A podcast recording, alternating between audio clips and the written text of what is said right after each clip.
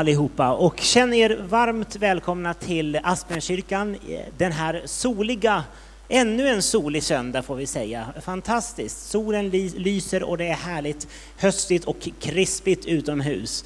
Ehm, och alltid lika roligt att få se var och en av er här idag. Välkommen också du som följer oss via länk ehm, den här morgonen.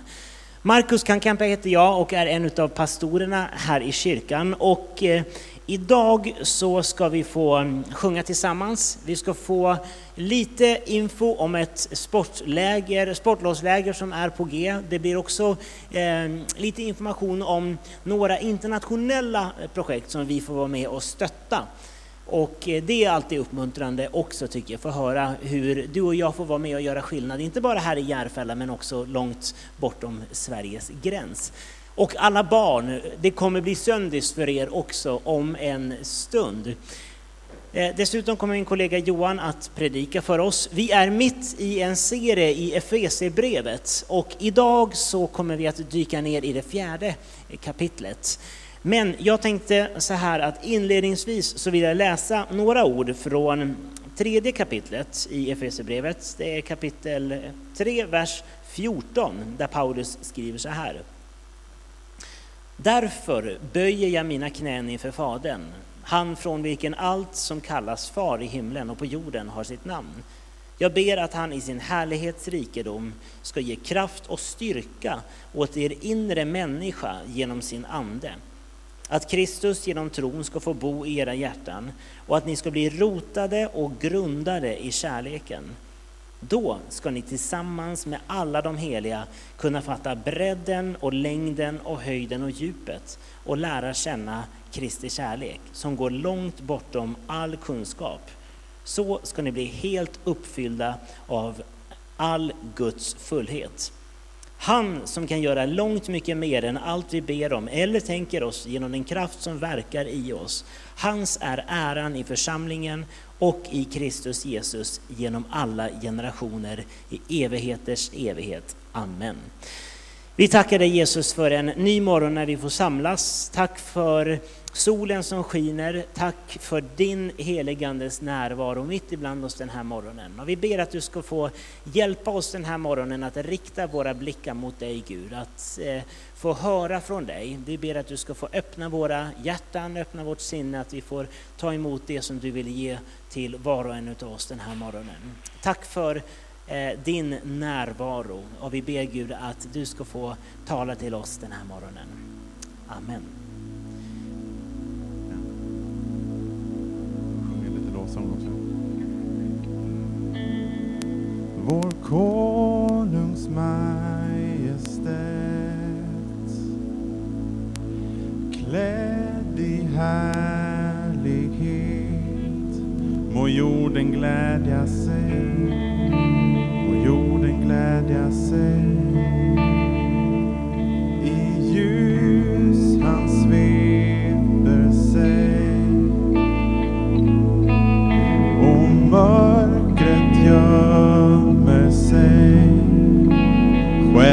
för hans röst.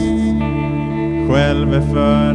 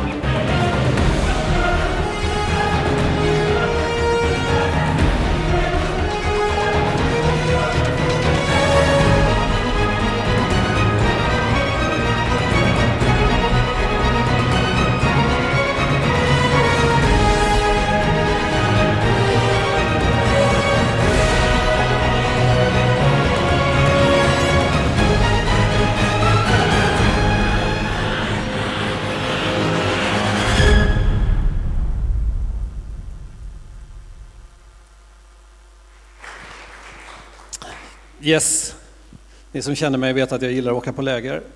Eh, vid det här laget, vad skrattar du åt? Eh, vi fick klart med busschaufför i förrgår och det var nästan så tårarna kom när eh, det löste sig. Så att vi åker till Trysil vecka 9. Ehm, vi, det är vi ungdomar i församlingen. Jag säga. Nej men födda 2010 eller, eller tidigare deltar i Aspnäskyrkans ungdomsverksamhet, barnverksamhet på något sätt. Eh, vi vill självklart släppa in andra också, men vi måste... Det, är framförallt lägergården som sätter lite begränsning här i, i, antal. Så vi hoppas på att alla som vill ska kunna få följa med, men eh, det är därför jag annonserar en vecka i förväg att eh, anmälan öppnar, för jag vill att alla ska vara på hugget. Och sen så är min uppmaning till er att redan nu börja be för det här lägret. Ni gjorde ett superbra jobb förra året med det.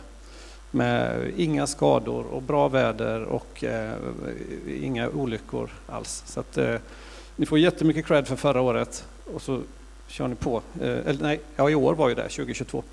Och så eh, hoppas jag att vi kan få ett minst lika bra läger 2023. Och sen, eh, alltså Furuhöjdskyrkan. Vilka människor som ställer upp med det är alltså ideell busschaufför som åker med och tar av sin lediga tid och han får, tar inte betalt. Vi får betala för diesel givetvis, men inte. Det är ganska fantastiskt tycker jag. Eh, det måste jag säga.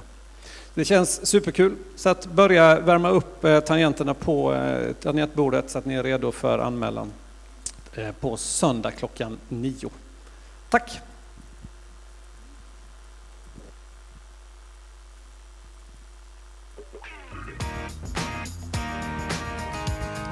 Idag ska vi prata om när Jesus mötte Sackaios.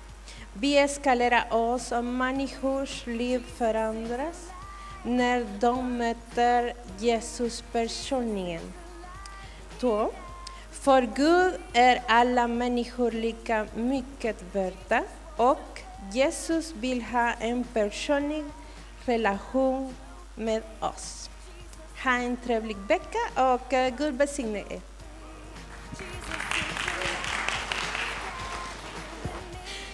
Ska vi be för alla barn och ledare när de går ut? Gud, vi tackar dig för alla barn som finns i vår församling. Vi tackar dig för Nadja och teamet som är med och investerar i nästa generation. Vi ber om en, en fin samling på alla sätt och vis. Eh, ber att du ska få göra ditt verk i våra barns liv. Tack för alla barn och ungdomar som vi har i vår gemenskap. Amen. Amen. Emil eh, ska komma här nu och här kommer han eh, med tolkutrustningen i högsta hugg. Eh, fantastiskt. Eh, eh, Emil kommer berätta om någonting som vi har fått vara engagerade i. Those of you who wonder why there's no translation right now, that's because I'm here. Eh, då behöver jag inte den. Ska vi se. Ska bara byta källor här. Jag är egentligen bara här för att säga tack för att eh, det, för det enorma upps, den enorma uppslutning som vi har fått för insamlingen till Pakistan. Som många av er vet så var det enorma översvämningar i Pakistan. Tredjedel av landet pratar man om låg under vatten nästan. Liksom. Det var eh, väldigt, väldigt mycket och som ni vet så är inte, bor inte alla i ordentliga hus med bra förarbete och primad grund och allt sånt där utan det blir ganska stora skador när det händer saker. Eh, vi har samlat in massor med pengar till det här. Eh, först skickade vi sex, nu ska vi se här. Eh, 21 000 har vi skickat till tegelbruksområdet, ni vet det allra fattigaste området nästan, där folk lever under nästan slavliknande förhållanden. Som vi haft ett längre arbete där vi har samlat in pengar då och då. Dit har vi skickat 21 000 och eh, i den nya insamlingen som har gått till FGA som är våran, vårat samarbetssamfund kan man säga, pingstsamfundet i, i Pakistan. Dit har vi skickat 53 000 nu. Jag tycker det är jättesnyggt.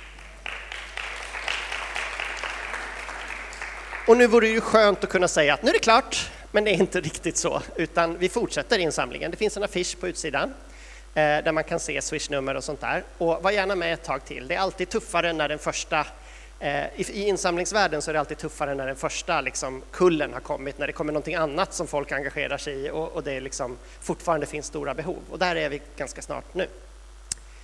Tack ska ni ha. Om det är någon, låt mig säga en sak till.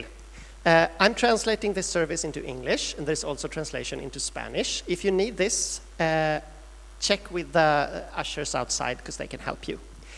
Nosotros traducimos este, este, culto a español y si necesitan pueden hablar con los que están afuera, los ujeres, y pueden ayudarle a eh, recibirlo. Gracias.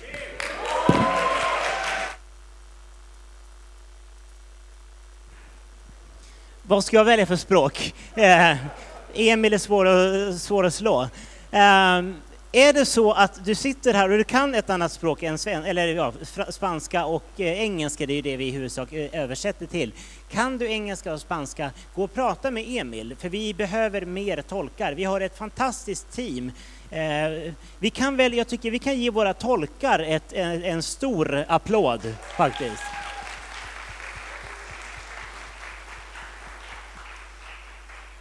De jobbar i det tysta och eh, gör det möjligt för oss att bli mer och mer mångkulturella och att folk ska förstå oss och det är fantastiskt. Nu ska vi få sjunga en sång och vi kommer också ta upp en insamling under den här sången. Vi har fått höra om eh, eh, läger, våra barn har gått upp på, till, till, till, till, till Söndis, vi, Emil berättar om Pakistan. Vi ska få höra lite senare från Monica och Sirak om, om någonting som vi får vara med och stötta vad gäller deras eh, resor. Vi vill vara en församling som gör skillnad i vårt närområde men också långt bortom Sveriges gränser. Och jag tänker det här gör vi tillsammans. Vi får tillsammans vara med och sprida Guds rike, göra Jesus känd, trodd och älskad eh, men också visa på Guds kärlek i rent praktisk handling som jag tänker på det som sker i Pakistan. Eh, vi vill vara en kyrka som lever liksom mitt i, mitt i byn, eh, mitt i stan, en kyrka som söker stadens bästa, men inte bara världens, utan ja, vår- om, omvärldens, eh, omvärldens bästa också. Och eh, det här är fantastiskt att eh, vi, får, vi får stå i det här arbetet. På vår hemsida kan ni läsa om allt det vi gör, det här kontinuerliga arbetet vad gäller våra internationella projekt. Ehm, och Sen har vi också elkostnader, det har vi ju alltid, men den här hösten blir de något eh, ganska mycket högre än förväntat, eh, eller än tidigare. Så vi är väldigt tacksamma för att just du vill vara med i det här arbetet. Nu så ska vi få stå upp och sen så tar vi en insamling. Det dyker upp ett swishnummer här på skärmen också.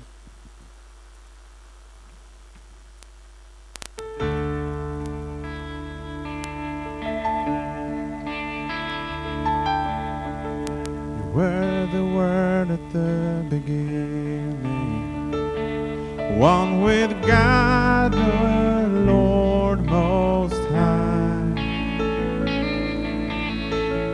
Your hidden glory creation, now revealed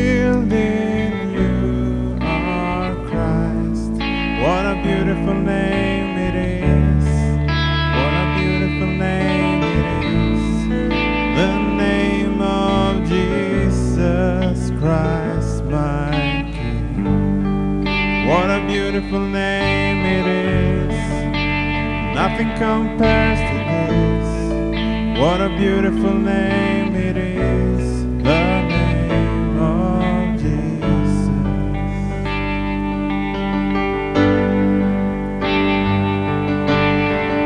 You didn't want heaven without us.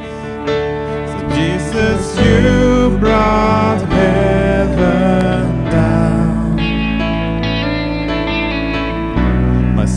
was great, your love was bitter. What could separate us now? What a wonderful name it is. What a wonderful name it is. The name of Jesus Christ, my King. What a wonderful name. Nothing compares to this. What a wonderful name it is.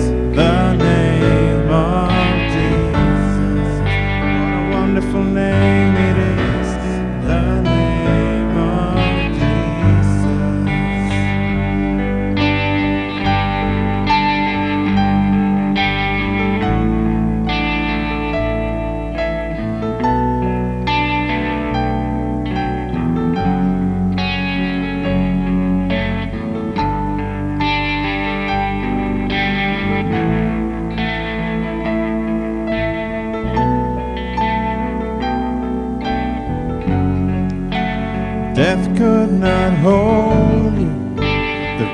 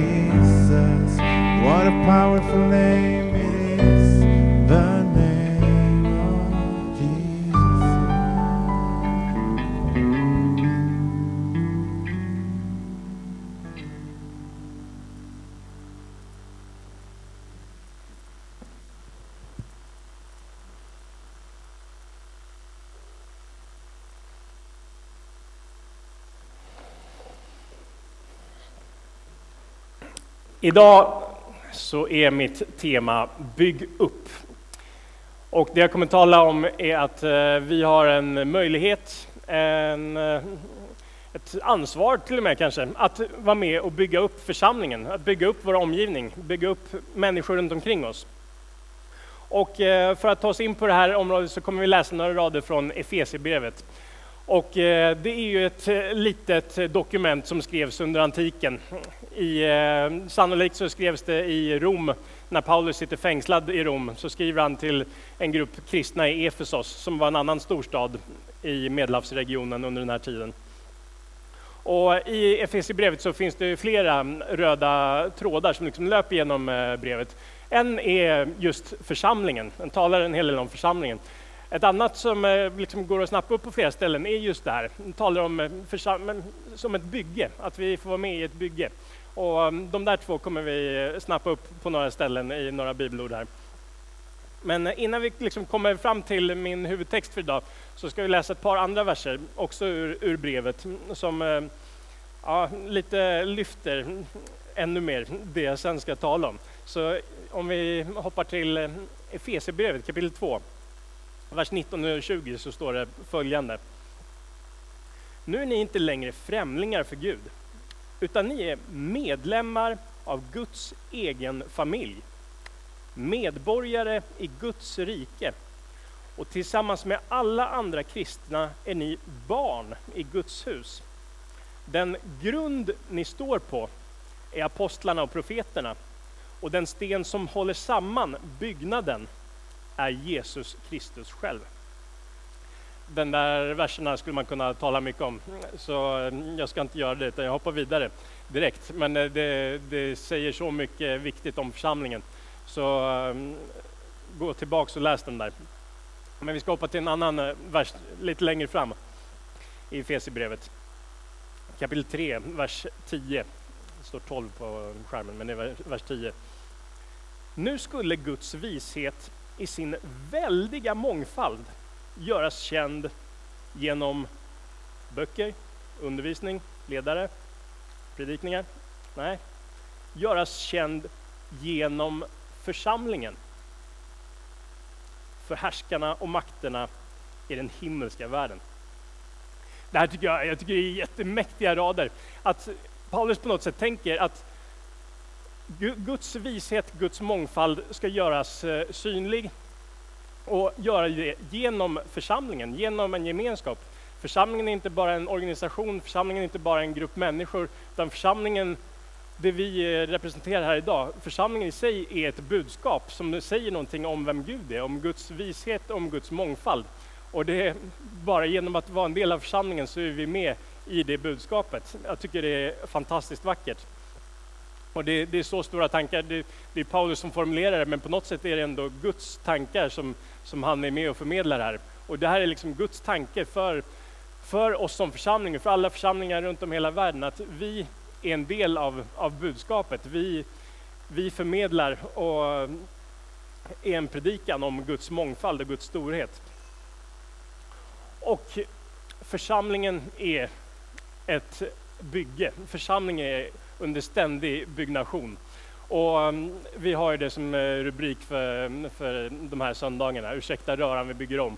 Och det, det, är ju på något sätt så det är. Församlingen, det är, det är ett bygge. Det blir aldrig färdigt, utan församlingen, det, det byggs eh, ständigt om, alltså bildligt. Det omformas, det byggs upp, det läggs till, det, det byggs ut. Och, och så är det församlingen är inte någon eh, fixerad eh, plats.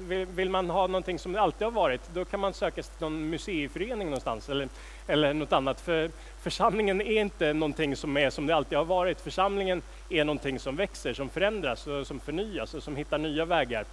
Och mm, ibland blir det lite rörigt, men då får man ursäkta röran, för vi håller på att bygga här, vi håller på att bygga om. Och det är på något sätt ett jätteviktigt perspektiv att ha på, på församling, att det här det är ett bygge vi håller på med och det är Guds stora bygge som i sig är ett budskap. Så eh, det vill jag att ni ska ha som bakgrund när vi nu ska läsa ytterligare några rader där Paulus kommer in lite på ledarskap i församlingen. Då skriver han följande i vers, kapitel 4, vers 11 och 12. Och han gav några till apostlar, andra till profeter och andra till evangelister andra till herdar och lärare för att utrusta de heliga till att fullgöra sin tjänst att bygga upp Kristi kropp. Så Paulus, han sitter där fängslad eller husarresterad eller något i, i Rom och eh, han är ju där i, i slutet på sitt liv. Han har under en 20-årsperiod rest runt i hela mm, ja, Medelhavsregionen, framförallt dagens Turkiet och Grekland och grundat församlingar och blivit utsatt för alla möjliga påfrestningar och blivit stenad. Och han har liksom eh, skrivit brev och på olika sätt varit väldigt engagerad i församlingsbygge på olika sätt. På plats men också sådär på distans har han försökt eh, inspirera till det här. Och nu sitter han här i slutet av sitt liv och, och vill eh, sammanfatta lite. Och han har på något sätt insett att i ett församlingsbygge så behövs det flera olika typer av ledare. Och det, då lyfter han fram några här som han, som han eh, inser ja, det, här, det här är viktiga funktioner i en församling. Han nämner, vi kan highlighta dem lite i texten här, apostlar. Alltså mm, väldigt kortfattat, lite som entreprenörerna som vill starta nytt och mm, få saker att växa. Profeterna, de klarsynta, de som ser mer än det som eh, bara syns för, för ögat. Evangelisterna, de som vill eh, få med fler och eh, vinna fler och att det ska växa. Hedarna, de som eh, har stor omsorg och kärlek om, om individerna. Lärarna som vill utöka kunskap om, om Gud och om Guds rike. Och de här fem brukar ibland, ibland kallas för, för de fem tjänstegåvorna. Det i vissa församlingssammanhang så utgår man väldigt mycket från det här när man eh, tänker ledarskap och bygger församling på olika sätt. Så det, det här det finns väldigt mycket att säga om, om de här och, och samverkan mellan dem. Jag hinner bara skrapa lite på ytan idag. Men eh, alla de här fem funktionerna har en eh, viktig betydelse i, i en församling. Och jag tror att du, eh, liksom, när du ser de här, kan eh, identifiera en del, eh, kanske pastorer eller ledare så här, som du har haft. Så att, ja, men någon av dem där kanske har varit extra tydlig i den personen. Och eh, jag tror att flera av er också kan ha erfarenhet av att om det framförallt blir en av de här fem som, eh, som blir markant i ledarskapet, då kan det bli lite skevt. För det, ja, så kan det absolut bli. Så jag tänker att Paulus han vill lyfta fram alla fem för att han menar att alla fem på något sätt behövs i församlingsledarskap. Och jag ska återkomma lite till det. Men eh, vad är det texten säger om vad det här ska syfta till? Jo, för att utrusta de heliga alltså de troende, de kristna, till att fullgöra sin tjänst att bygga upp Kristi kropp. Så att utrusta och att bygga upp, det är det de här eh, tjänsterna syftar till. Och det är min eh, första fråga jag vill ställa till oss idag. Vill du vara med och bygga upp din omgivning? Vill du vara med och bygga upp församlingen? Jag tror att du vill det. Jag tror att du vill vara en människa som eh, får din omgivning att växa och byggas upp på olika sätt.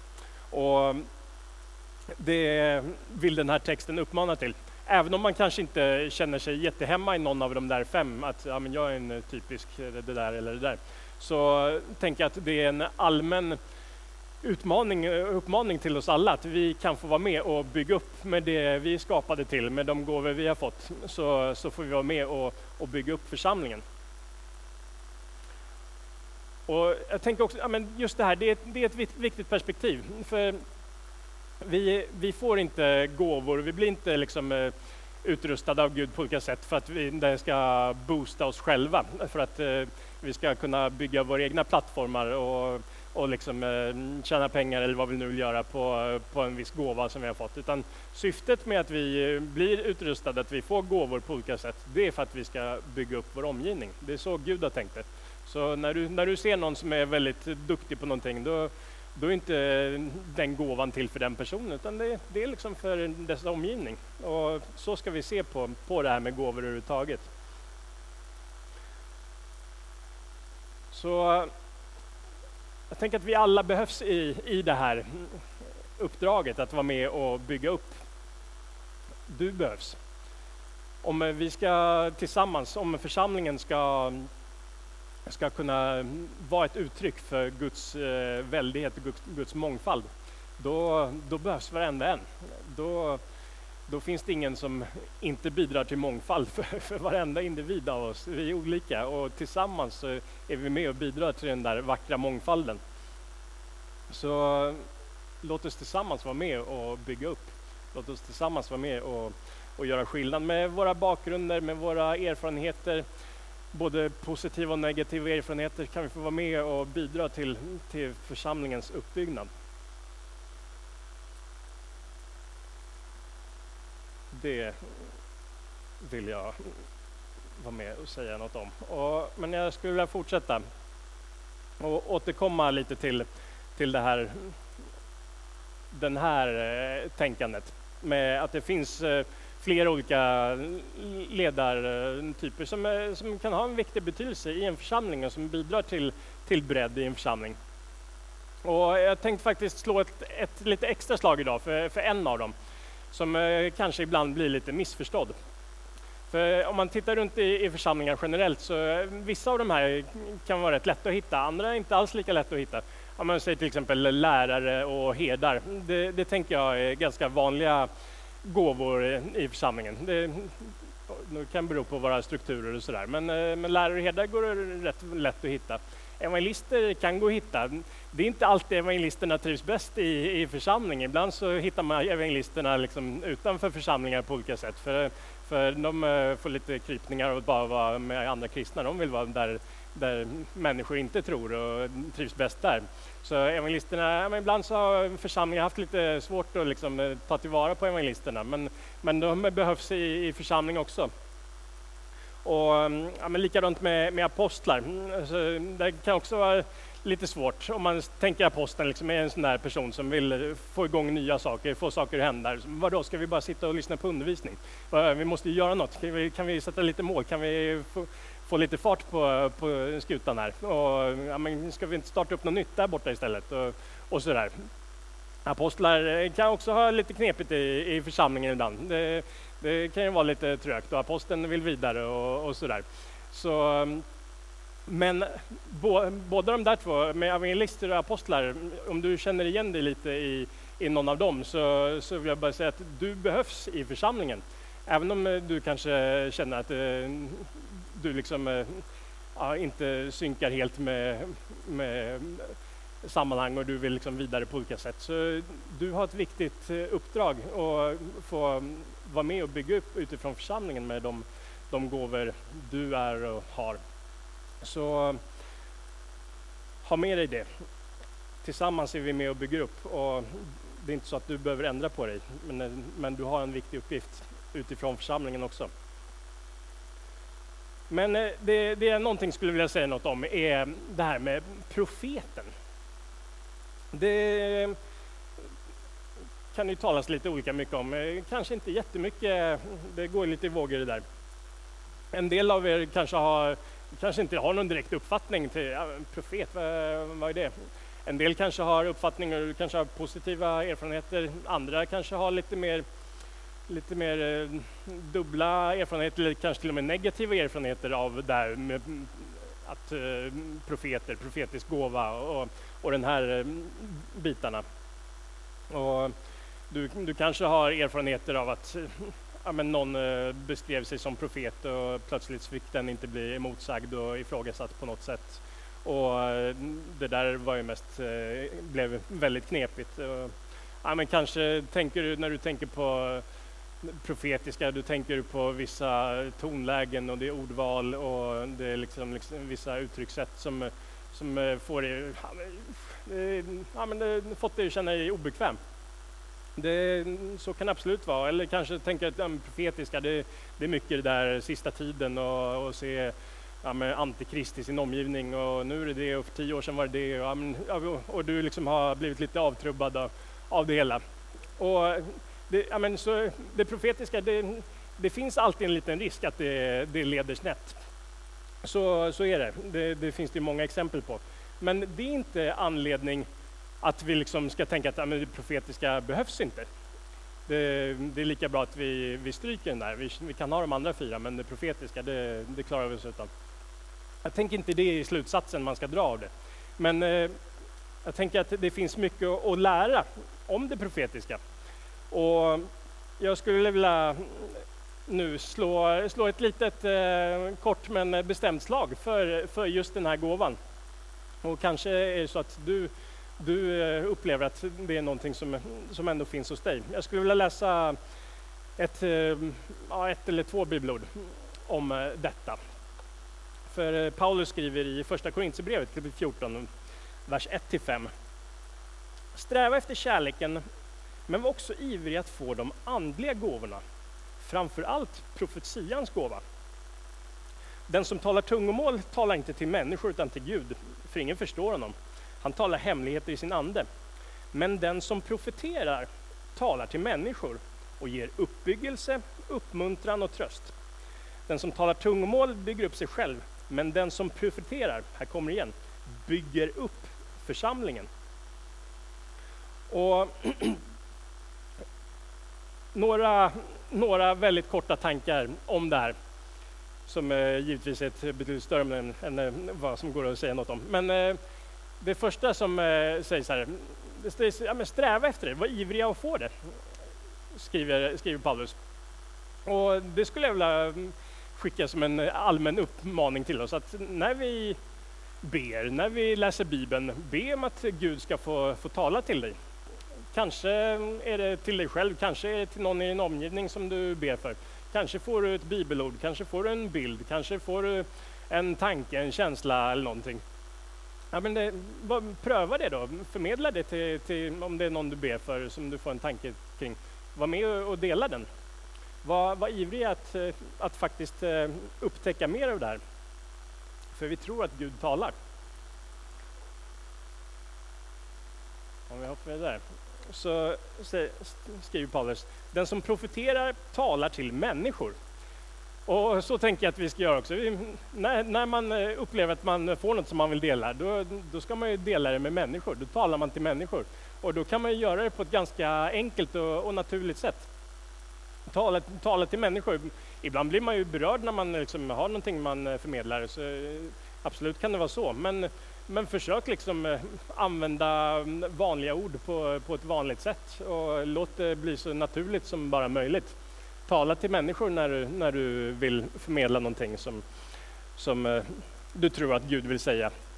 Och om det sker här i gudstjänsten så så vill vi att, eh, om du har någonting att förmedla så mm, då vill vi att alla ska höra det. Så då får du komma fram till någon av oss som leder mötet och så kan vi bolla när passar det och så, och så kan du få komma och dela det i micken här så att det faktiskt blir till, till alla människor.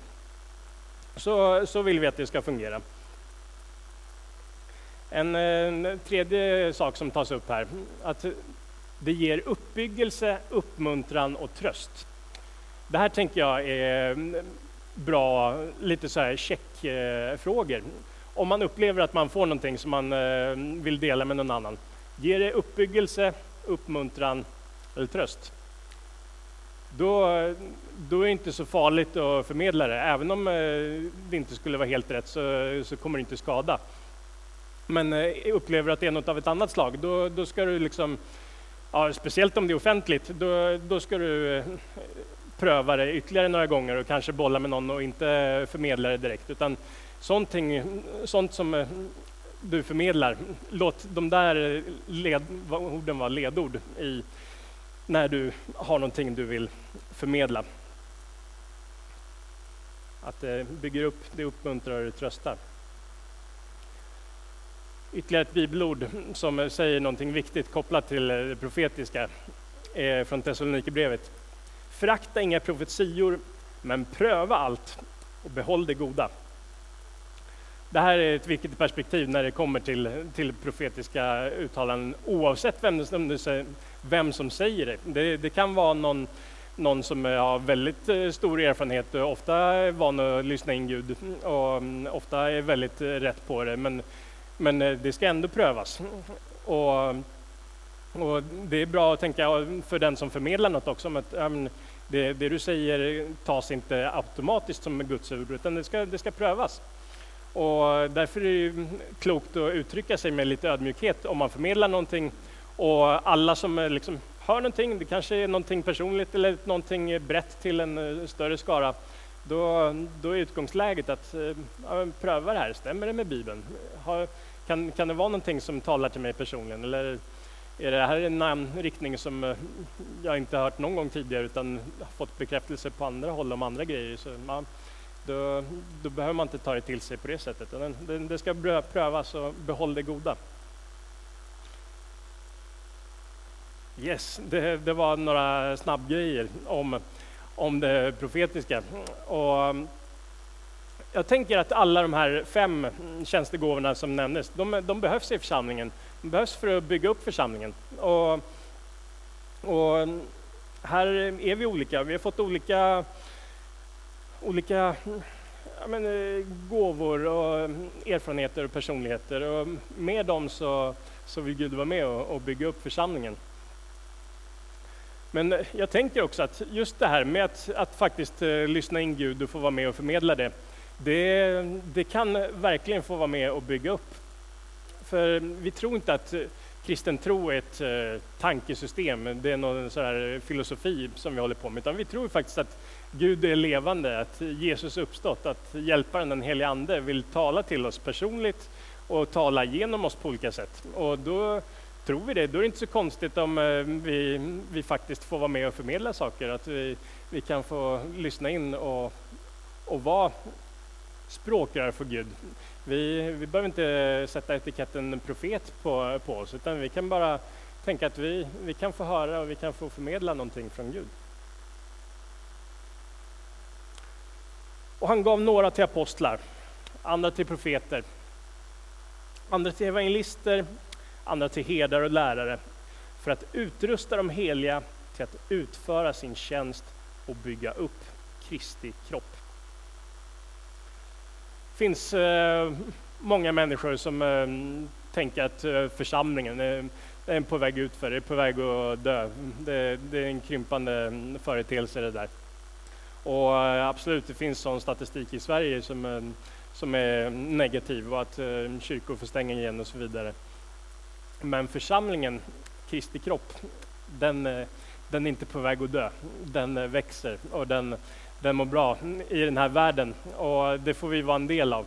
Vi får vara med, var och en av oss kan få vara med och göra bidra med, med det vi har för att bygga upp Kristi kropp. Och det vill jag skicka med dig idag, att det, det kan få vara en del av ditt uppdrag också. Och vi vill vara som församling tillsammans med miljontals andra runt om i världen, så vi vill vara en församling här i, i Järfälla, nordvästra Stockholm, som eh, får hjälpa människor att upptäcka tron, dela hoppet, fördjupa sig i kärlek. Och det tänker vi fortsätta göra och vi tror att vi har en viktig roll att fylla i den här tiden och på den här platsen. Så eh, kom med och hugg i, bygg, bygg upp och bygg ut och låt oss tillsammans få, få vara med och forma den här församlingen som Paulus beskriver så fantastiskt vackert och som Gud har så stora tankar för och som ska få vara med och förmedla Guds vällighet och Guds mångfald. Amen. Kanske, kanske är du ny här i församlingen eller kommit med under den senaste tiden och du känner att ja, men jag vill vara med och bygga här. Då vill jag bara säga, men du är varmt välkommen med. Vi, vi vill vara med och bygga i den här gemenskapen tillsammans med dig. Och vi, vi har en liten lapp där ute, nu har jag inte den att flagga med här, men eh, vi kallar den för nästa steg. Det kan vara ett bra sätt att fundera, vad är, vad är nästa steg för, för mig i den här gemenskapen? Kanske är det att du ska låta dig döpas, kanske är det att bli medlem här i församlingen, kanske är det att hitta en smågrupp, kanske är det att hitta ett sätt att bli engagerad på olika sätt. Det kan finnas flera steg inom där, men det är några vanliga som kan liksom vara nästa, nästa för dig. Och om du eh, funderar på, på något av det här, kom och prata med mig eller Marcus så vill vi jättegärna hjälpa dig att, att hitta din plats i, i det här bygget. Så eh, även om, oavsett om du är här för första gången idag eller varit här ja, några månader eller sådär, eller kanske hittat tillbaks efter en lång tid, så kom och prata med oss så vill vi hitta, hjälpa dig att hitta din plats i, i det här bygget som vi får vara en del av.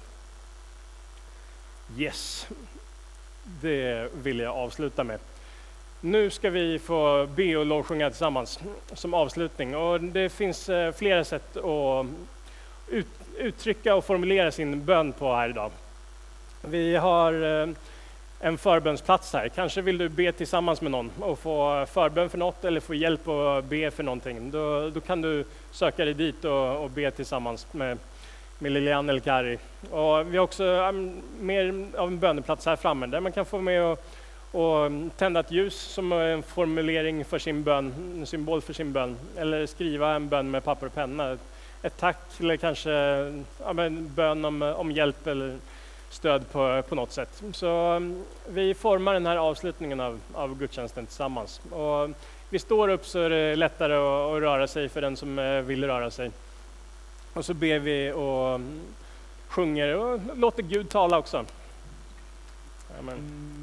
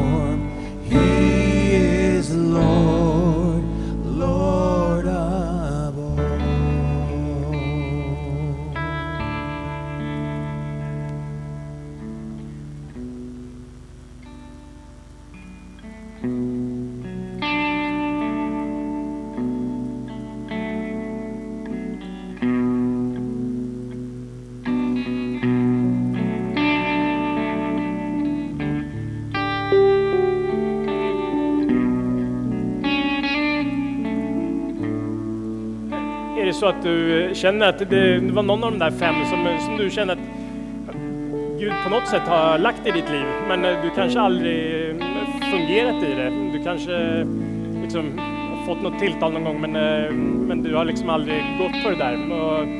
Men blev påminn om det här idag.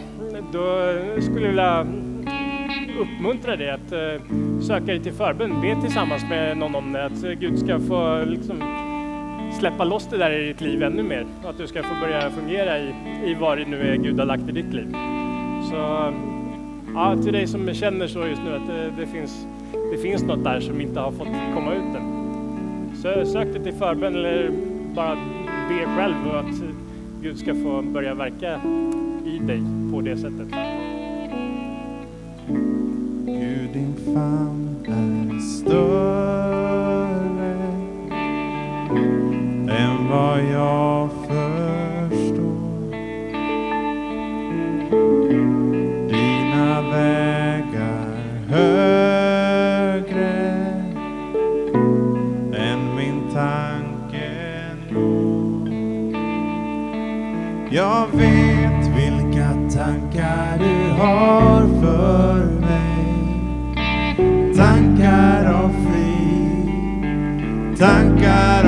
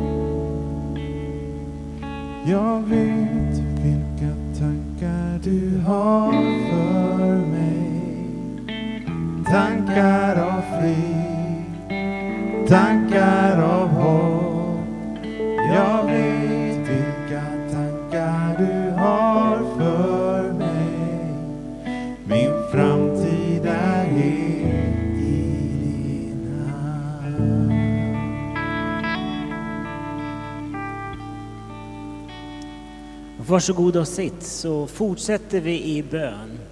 Gud, vi tackar dig för din närvaro. Tack att du har sett de böner som vi har kommit med till dig, Gud. Du ser det som finns i våra hjärtan, det vi längtar efter, eh, det vi drömmer om, Gud. Och du är nära oss och du förstår var och en utav oss och det vi går igenom i våra liv. Tack för din eh, gränslösa kärlek, din, eh, din stora omsorg Eh, och din, eh, din vilja att vara nära oss. Vi ber Gud att du ska få hjälpa oss att uppleva din närvaro och även när vi inte upplever den, att få, känna, eller få veta att ja, men du finns där oavsett vad vi går igenom. Jesus, vi tackar dig för vår församling, för den mångfald vi har av eh, människor från olika generationer, från olika kulturer. Tack att vi får tillsammans vara med och bygga vidare på det här byggprojektet, vår församling här. Och jag ber för var och en av oss att vi ska hitta våran plats i den här församlingen, att du kan få tala till oss och visa, just på, visa hur just vi kan vara med och bygga. Och Gud, vi vill också blicka ut, på, eh, ut över vår värld, be för det som händer i Iran. Du ser alla människor som har mist livet, du ser de som sörjer och de som lever mitt i det här kaoset, Gud. Vi ropar till dig om en förändring eh, i det här landet. Vi ber om nya strukturer, vi ber att du ger eh, ah, ledare runt om i världen din vishet. Eh, vi ber Gud om att vi ska få se en förändring i det här landet och att du är med de som sörjer, de som oroar sig och att du finns där. Tack Jesus att du är verksam. Och Gud för hela säkerhetspolitiska läget i Europa fortsätter vi att be. Vi ber om ett slut på krig. Vi ber om fred, vi ber om frihet. Vi ber eh, för ett slut på gäng, gängvåld, eh, de här ständiga, ständiga skjutningarna som vi ser eh, här på hemmaplan också. Gud, du ser det som sker och tack att vi får ropa ut till dig, vi får be eh, om, om din hjälp och tro att du gör skillnad. Och så ber vi också Gud för vår regering, den nya regeringen, att du ska ge dem vishet i allt som de behöver. Tack Jesus för var och en i vår församling. Tack att vi får komma till dig som vi är och att du har hört alla våra böner. Amen. Amen. Vi ska fortsätta att få be för Sirak och Monica, men ni får komma upp. Och jag tänkte innan vi ber, och Elsa också, Sirak, Elsa och Monica. Och innan vi ber för er så ska ni, varsågoda och komma upp, eh, så ska vi få en, en kort, kort, eh, varsågoda och kom upp, var inte blyga. Eh, en, en kort, kort, eh, inte rapport, rapporten kommer senare, men en kort eh, information om vart ni kommer att bege er av.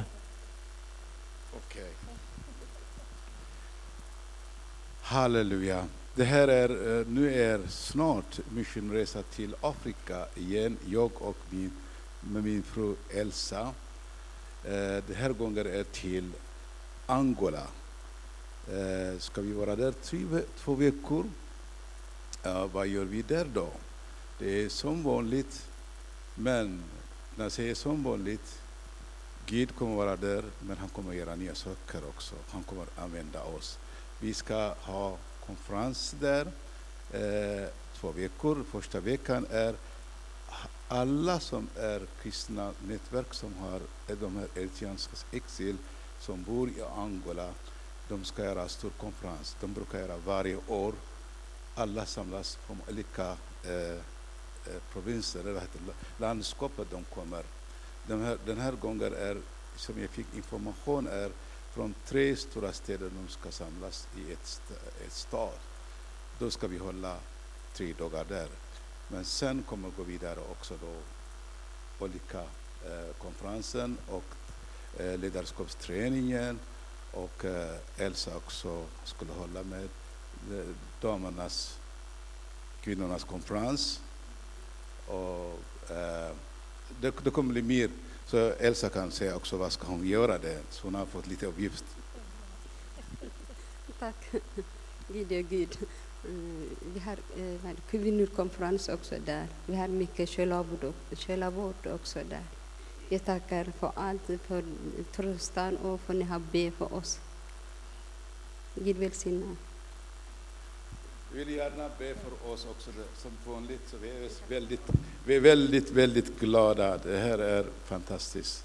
Det, det som gör är eh, vi, vi tar den välsignelse till Aspenes kyrkan. Halleluja. Ja, jag har förmånen att få åka till Cypern på lördag. Och där finns det en missionsbibelskola med, för ungdomar och det är Philadelphia i Stockholm som står för den. Och jag får vara där en hel vecka och så får jag samtala, ha själavårdssamtal med de här ungdomarna, det är över 30 stycken. Och det är ju att utrusta dem för det som de håller på och förbereder sig för. Så jag, det är en förmån men jag behöver både vishet och utrustning för att kunna möta de här ungdomarna på rätt sätt och bli dem till hjälp så att de inte behöver bära på onödiga bördor i framtiden. Sen har jag också en hälsning från Josef Sjöberg som är vår församlingsmissionär. Och han åker till Pakistan på tisdag och han är så glad för det. Han har haft besvär med en fot men nu har han fått visum och nu ska han åka till Pakistan. Han kommer att undervisa på bibelskolan i Lahore. Vi har skickat hälsningar till Henny och Leakat Kaiser bland annat, pastor Chand. Och han kommer att vara där i Pakistan i flera veckor. Och han behöver också våra förböner för den här resan. Han undervisar, predikar, besöker församlingar. Tänk vilket mångsidigt arbete vi får vara en del av, det är fantastiskt. Eh, barn, unga, eh, det är läger och det är det här eh, långt bortom Sveriges gränser. Eh, mycket fint. Vi innesluter er nu i bön. Vi ber tillsammans nu, men var också med och be här under de nästkommande dagarna. Och sen får vi höra lite rapporter från resan när ni kommer tillbaks. Men vi ber tillsammans. Gud, vi tackar dig för Sirak och Elsa, Monica och Josef. Eh, Gud, vi ber att du ska välsigna deras resor, att du ska beskydda dem på de här resorna och att det får bli resor som får bära mycket frukt på alla sätt och vis. Vi ber att, eh, för alla möten med människor, eh, vi ber för alla, alla gudstjänster som kommer anordnas, olika typer av samlingar, att du får komma med din kraft, med din styrka, att du får leda eh, Sirak, Elsa, och Monica och, och Josef i allt det som, som de står i. Att de ska få uppleva också att vi finns där och vi stöttar dem eh, i förbön och att de får uppleva din närvaro och den, den kraft som du kan komma med. Vi ber för de här resorna och vi tackar dig Gud redan i förväg för allt det goda som eh, vi eh, genom dem kommer få vara med om. Eh, tack Jesus för att du Eh, du finns med dem och du välsignar dem under hela resans tid. Amen. Amen. Tack så mycket. Vi ser fram emot att höra eh, när ni kommer tillbaks. Eh, och som sagt, var med och be för dem också. Eh, nu så ska vi alldeles strax få sjunga en sista sång. Och, men innan det, lite korta, några korta infopunkter. Eh, som många av er har märkt så har vi under Efesierbrevets seriens tid har vi korta andakter på våra Instagram, vårt in, Instagramkonto. Måndag, onsdag, eh, fredag dyker det upp 90 sekunders korta, eh, en liten bibelläsning och en andakt. Så där får ni gärna vara med och tillsammans med oss läsa Efesierbrevet under den här serien.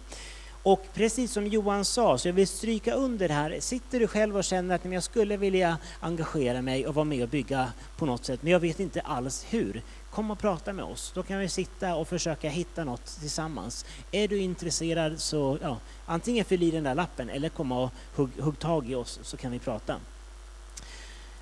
Eh, ny i kyrkan-träff 13 november. Är du ny i kyrkan Eh, eller om du känner dig ny eller om du har kommit hit under våren och under hösten här nu så vill vi anordna en träff 13 november efter gudstjänsten. Vi tar vårt fika och sen går vi upp på expeditionen och sätter oss, kanske i en 20 minuter eller så. Där vi har möjlighet att berätta lite om församlingen, vilka vi är, vår vision, värderingar. Du kanske har frågor. Eh, vi har haft en träff tidigare och nu så har vi en den 13 november, så det är du jättevälkommen till. Förbönsplatsen är öppen fortfarande efter, efter gudstjänsten, så Kari och Lilian sitter kvar här. Vill du ha förbön så sök dig dit så är de jättegärna med och ber för er.